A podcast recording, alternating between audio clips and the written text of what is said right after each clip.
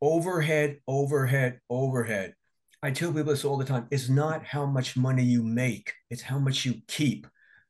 Work. You know, Apple was working in their in their mother's garage. You know, work only expand. Let the business force you to expand for those extra expenses. You know, keep it as lean and mean, especially in the early years, because overhead is literally what kills most more businesses. They do not have the wherewithal to withstand that cash flow. And the other thing I always tell people, uh, real quick, don't try and be all things to all people. You mm-hmm. can't. Nobody is. You'll become nothing to anybody if you do that. As much as you think Coke's the best brand in the world, half the people want Pepsi. Whatever it is, you're only going to get half the market. And and you really got to know that and be willing to give up and really focus on what your core identity is. I think that's just really important.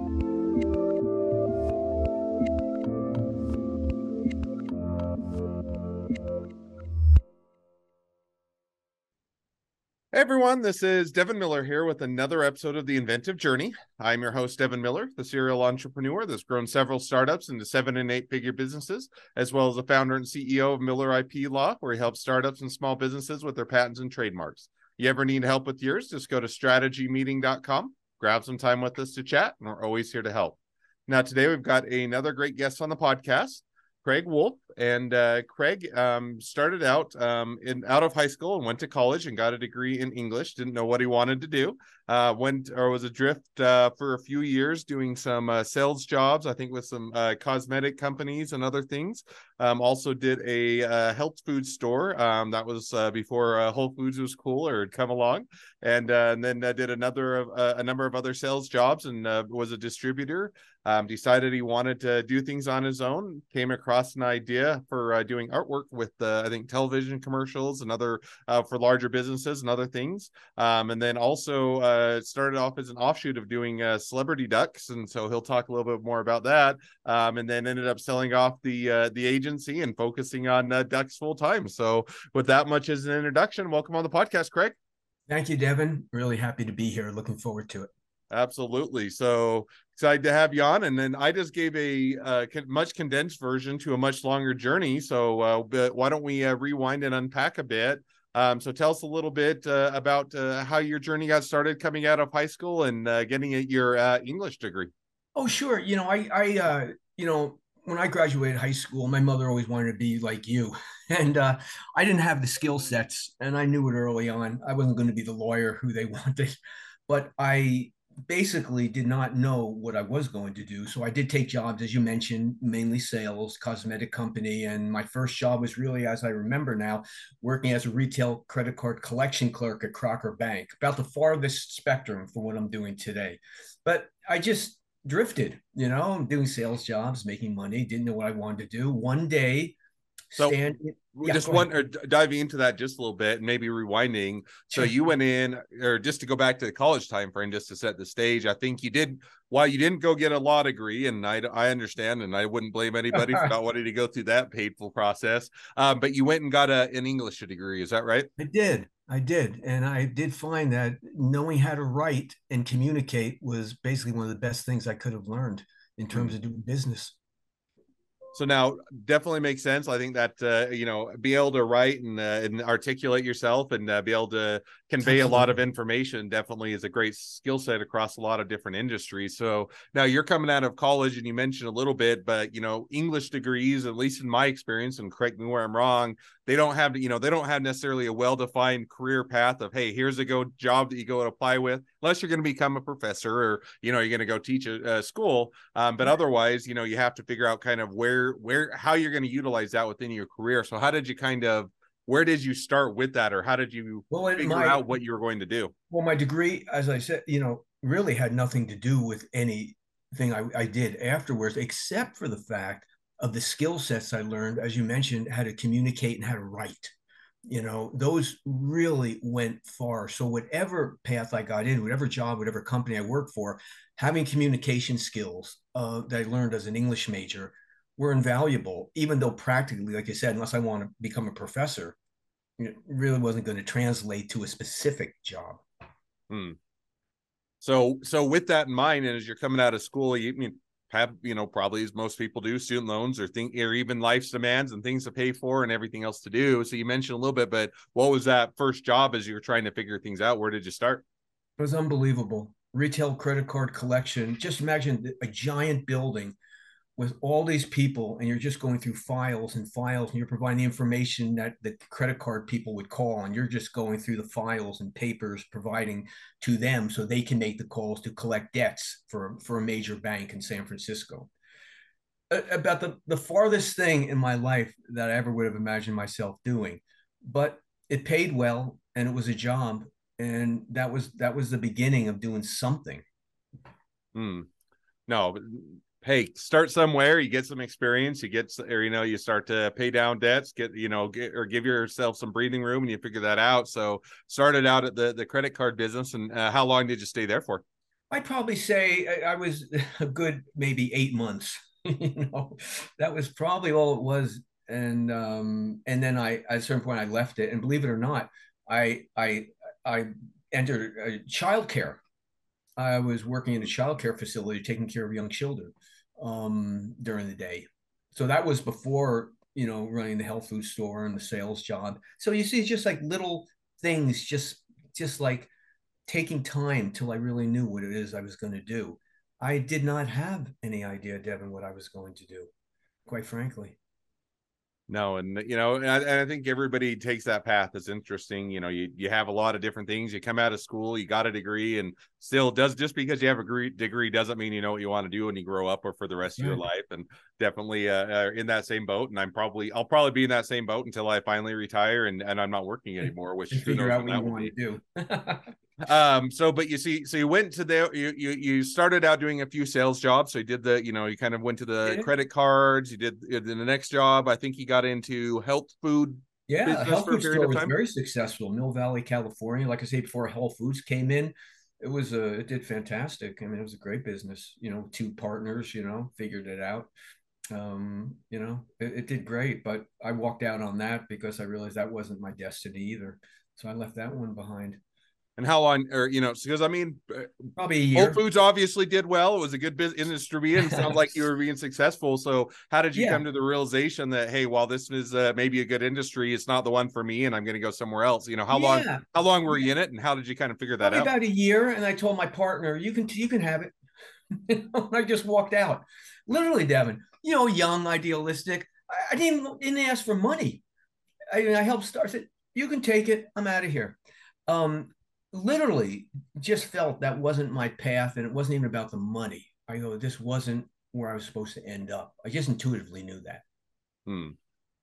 So now you you so you come to that realization, say, okay, this isn't it. This isn't where I'm supposed to be. Where did you go from there?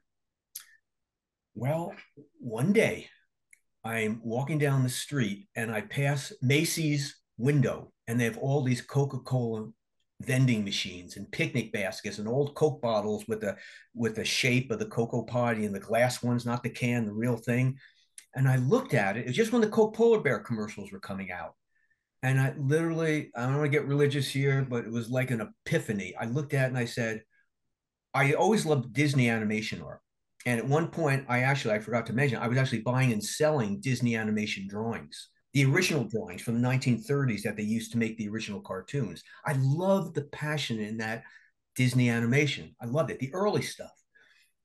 But when I saw those those Coke things, I said, why does Coca-Cola not market their artwork the way Disney does with the Coke polar bears and the whole nine yards? And I bet there's a million people who would love a picture on their wall from the commercial, the Coke polar. Called Coke. You know, it took me a year to convince them of what I wanted to do. A year, literally a year. At the end of the year, they let me do it. And long story short, it became one of Coca Cola's top selling art pieces. And I did Coca Cola polar bears, all different scenes from the commercial. I started working with the actual animation studio who was making the commercials, so they would actually give me the artwork. And I said, well, I can do this with Coca Cola. Why not Anheuser Busch? Why not the M and M's? The Hershey, you know, I mean, it was just like the Pillsbury Doughboy, and it's just boom, boom, boom, till eventually we were the largest publisher of artwork from television commercials in the country, just from that no. one little thing, right? No, that's that's I think it's an awesome idea and it makes sense. And I think that, you know, a lot of these, you have to go with the bigger brands, right? The ones that people, everybody knows and they have kind of a cooler collectible or, base. You know, yeah. yep. And uh, you know, people you, you get people that are uh, loyal following and, and they like the artwork and it's kind of fun. And if you know whether it's for businesses or man caves or houses or decorations or garages or anywhere, number of places, I definitely get it. So you did that and you did that for or once you kind of stumbled on that, took you a year to no, get into it. It was my business. And then, you know, I was always a big fan of, of clay animation. Uh, I grew up watching Gumby you know, probably before your time. And uh, I do know who Gumby. It is a bit before my time, but I do at least know who Gumby is. So. Eventually, I tracked down the creator of Gumby, Art Clokey, and he and I became very good friends. And his wife and my wife and his wife, and we always hang out together and uh, became very close. And I would market all the artwork from his films and all the Gumby characters and from the sets and props and everything. And we became very close. And then I did the same thing with the California Raisins because hmm. I love clay animation. I thought they were really cool. So I went moved up to Portland where the studio was and marketed all the California raisin stuff. So I'm basically taking that Disney concept of something I feel this is where I really feel something passionate about the animation art and the characters. Now we're not at Crocker Bank anymore. We're not doing the health foods. This I could relate to. So now this animation thing, I'm creating these things for all these companies and it's taken off and I was doing pretty good with it. And that that was my life. I thought that's all I'd be doing. Never saw ducks, you know, in, in the equation at all. So now, so no, that's a great segue. So I mean, so you're doing that, being successful. Sounds like you found a a good uh, niche, and uh, sounds like it was uh, going well for you. Now, how, you yeah. know, how did you get in? No, how did you shift gears from that, which you know sounds like a good business, to going into ducks? Right. Well, it's it's like that John Lennon quote: "Life's what happens when you're busy making other plans." Then one day at a party, a friend who was got very drunk, um, very honestly, had this idea about making rubber ducks that look like celebrities. Now I know 99% of the people would go, "That's not going to work," right? and um, but I thought I was intrigued by it. I actually, in my mind, even though most people wouldn't probably see it working, some weird hybrid, I could see it that maybe this could work. So I called King Features, who do Betty Boop, own the rights, I said, I have this idea. I still remember the conversation because I kid her about it to this day. I want to make a rubber duck that looks like Betty Boop. And I could tell she's trying to find the most polite way to get, get me off the phone. All right, you make your little Betty Boop rubber duck, get back to us, we'll talk, you know, and then that was the end of it. She'll never hear from me again. But, you know, I had all the money from the animation. I somehow got someone in China to make one and sculpt one and this and that. And I finally got it to her. And one day I come in, come in means I downstairs upstairs to downstairs because I just work out of the home. Hmm. And there's a message there from Ita, and it says, We got your little Betty Boop rubber duck. It's really cute. Let's talk.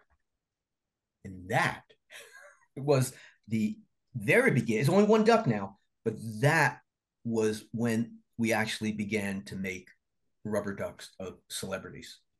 Not where we really took off, but where we actually go, okay, somebody says this thing is a viable business.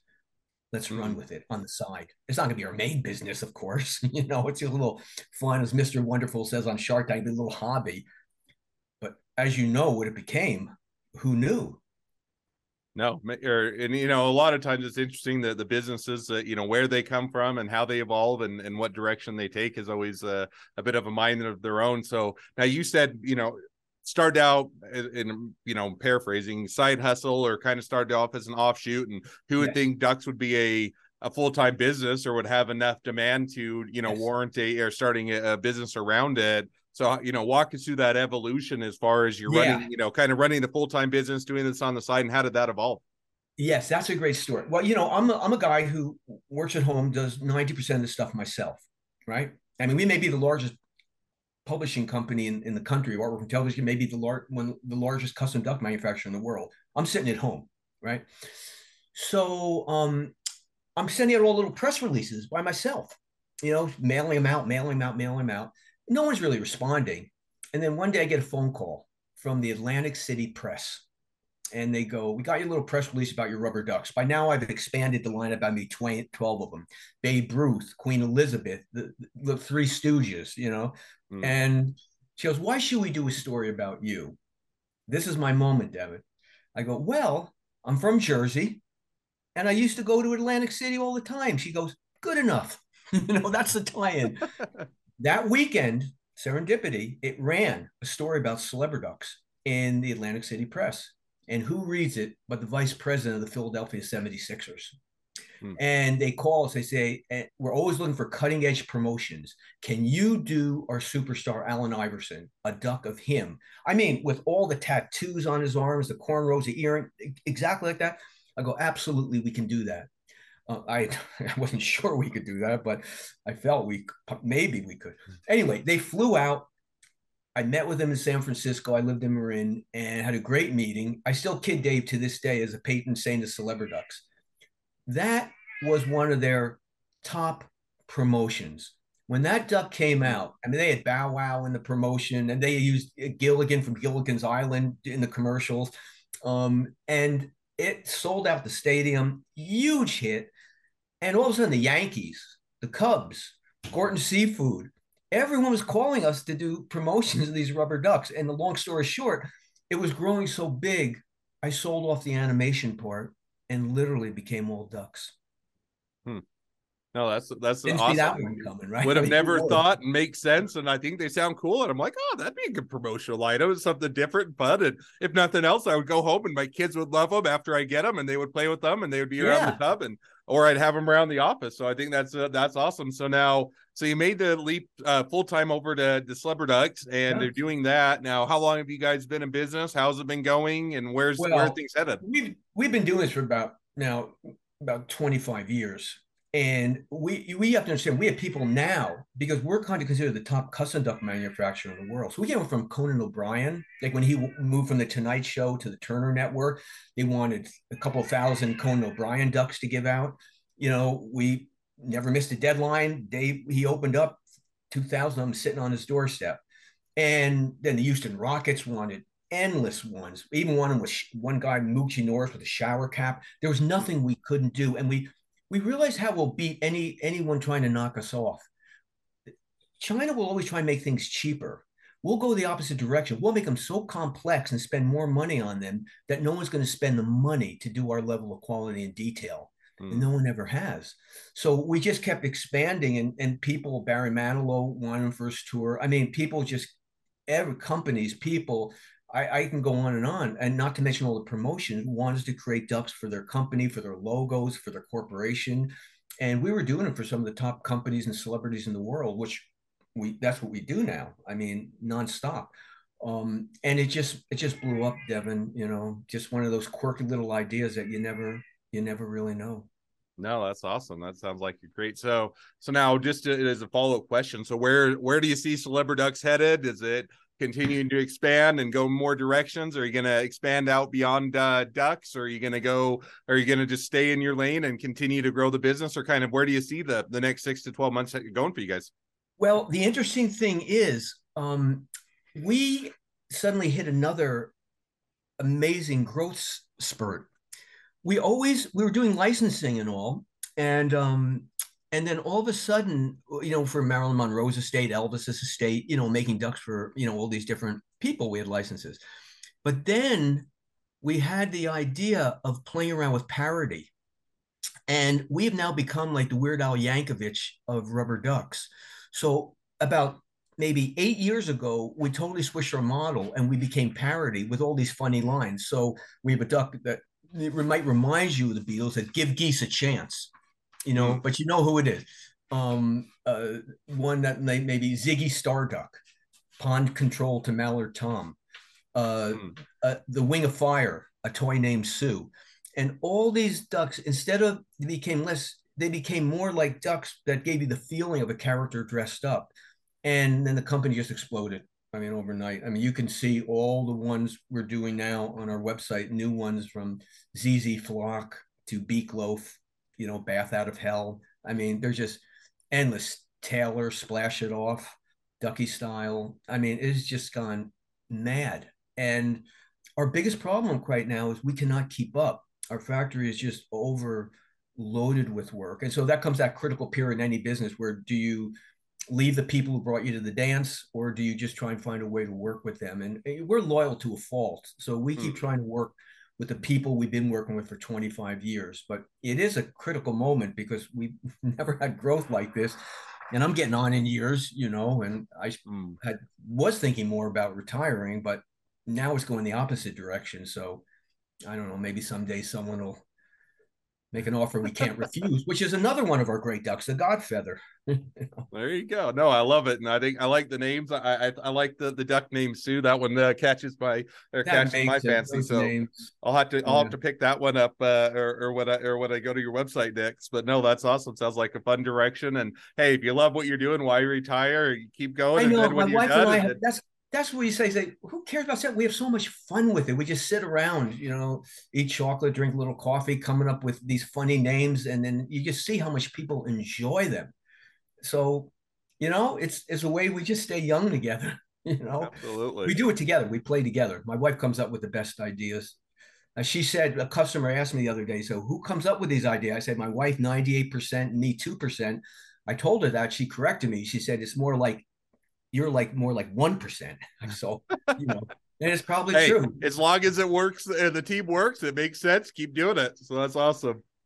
Well, cool. Well, uh, now as we've reached the present day of the journey and even looking a bit into the future, it's a great time to, to ju- or transition over to the two questions I always ask at the end of each episode. Yeah. So the first question I always ask is along your journey, what was the worst business decision you ever made? What'd you That's learn from easy. it? That's easy. And it turned out uh, it's a, quite a story. A lady came to us to create ducks for uh, the uh, World Cup for FIFA. For and she was she came actually invited over to my house. Very nice. I trusted her, and she asked me, "Can I, when I'm in China, because I'm doing other projects, visit your factory?" At the time, as it was time we were we were using a different factory for some production. Probably the biggest mistake I ever made. She totally turned that particular factory against us. I mean, she just made up all stories about us that were totally untrue. And all of a hmm. sudden, she said she wasn't. We she had paid a deposit. She wasn't going to pay for the rest of the shipment unless I release it in customs. I knew she would never pay the rest of it, so I felt totally trapped. And I remember talking to my wife about this. I said, "I I don't know what to do. I feel trapped." She goes, "You're never trapped. You can. There's always a decision in business you can make ethically and morally, and you never have to feel trapped." And I said, "You're right." I said, "You know what? I'm not releasing it. I'm keeping her 15,000 and we're done. Hmm. And I then found the factory that we ended up working with long term. It couldn't have worked out better, Devin. It was like divine providence. And I always say this your mind affects your reality. So if you really in business are going to uh, roadblocks, and to the degree you really believe the solidity of them and get really scared by them, your business will follow. But the degree you really realize that you always have choices and they're out there, your business has a chance of really flourishing. And it's not just mumbo jumbo. I'm not into the new age. That's just a fact to me. No, I, I think that that is uh, definitely makes sense. That's a fun mistake to learn, and you know, it's kind of one where mistake, but it turned out great but it turns out great. And sometimes it's interesting how the mistakes put you in a new direction or give you a new view, and it ends up yeah. being, uh, you know, a blessing. So to, in the, the size or in the sky, Definitely. so to speak, because you know, without that, you would have never gone in the direction you did. So it sounds Absolutely. like a, a great, great mistake to make and to learn from. That's right. Second question now that I always ask is now if you're talking to somebody that's just getting into a startup or a small business, what would be the one piece of advice you'd give them? I'm going to give you one. I'm going to. It's it's really a two. I thought this over because they're so almost equal to me. Overhead, overhead, overhead. I tell people this all the time. It's not how much money you make; it's how much you keep. Work. You know, Apple was working in their in their mother's garage. You know, work only expand. Let the business force you to expand for those extra expenses. You know, keep it as lean and mean, especially in the early years, because overhead is literally what kills most more businesses. They do not have the wherewithal to withstand that cash flow. And the other thing I always tell people, uh, real quick, don't try and be all things to all people. You mm-hmm. can't. Nobody is. You'll become nothing to anybody if you do that. As much as you think Coke's the best brand in the world, half the people want Pepsi. Whatever it is, you're only going to get half the market. And and you really got to know that and be willing to give up and really focus on what your core identity is. I think that's just really important. No, I think that that's absolutely a, a great takeaway and a great piece of advice. So definitely worth uh, worth uh, putting in the arsenal. So Awesome. Well, with that, is now as we wrap up the uh, the episode, if people want to reach out to you, they want to be a customer, they want to be a client, they want to be an employee, they want to be an investor, they want to be your next best friend, any or all of the above. What's the best way to reach out to you, contact you, find out more? You know, uh, the phone number's right on the, the homepage of celebriducks.com, C E L E B R I D U C K S. It's right there. They can just call anytime. I actually pick up the phone. I'll speak to anybody. It's hard to believe. People can't believe it, but I do and they can write the info at celebriducks.com. Um, we'll respond to every email from everybody, every phone call, every email. The old way they used to do. Remember them before voicemail and all that, when you get to a live person? That's how we do it. hey, I love it, and I'm I'm right there with you. And, you know, I don't know that I, everybody that always calls me always gets a live person, but I always make sure that they eventually talk with the live person as soon yeah. as possible, rather than going through that phone tree that everybody hates and you have to dial 20 numbers only to get to the wrong person. So I think that's awesome. Awesome. Well, thank you again for coming on the podcast. It's been a fun, it's been a pleasure. Now, for all of you other listeners that are out there, you have your own journey to share and you'd like to be a guest on the podcast, we'd love to have you. So just go to inventiveguest.com, apply to be on the show. A couple more things as listeners. Make sure to click share, subscribe, leave us a review. Helps us to reach even more startups and small businesses to help them along their journey to success. And on that note, if you ever need help with your patents, your trademarks, or anything else with your startup, your small business, just go to strategymeeting.com, grab some time with us to chat. We're always here to help. Well, thank you again, Craig, for coming on the podcast and wish the next leg of your journey even better than the last. Thank you, Dan. I really appreciate it. I'll be talking to you shortly with, uh, I told you about that, uh, uh, pro- this new project we're working on for this uh, end of the end of the fall. Absolutely.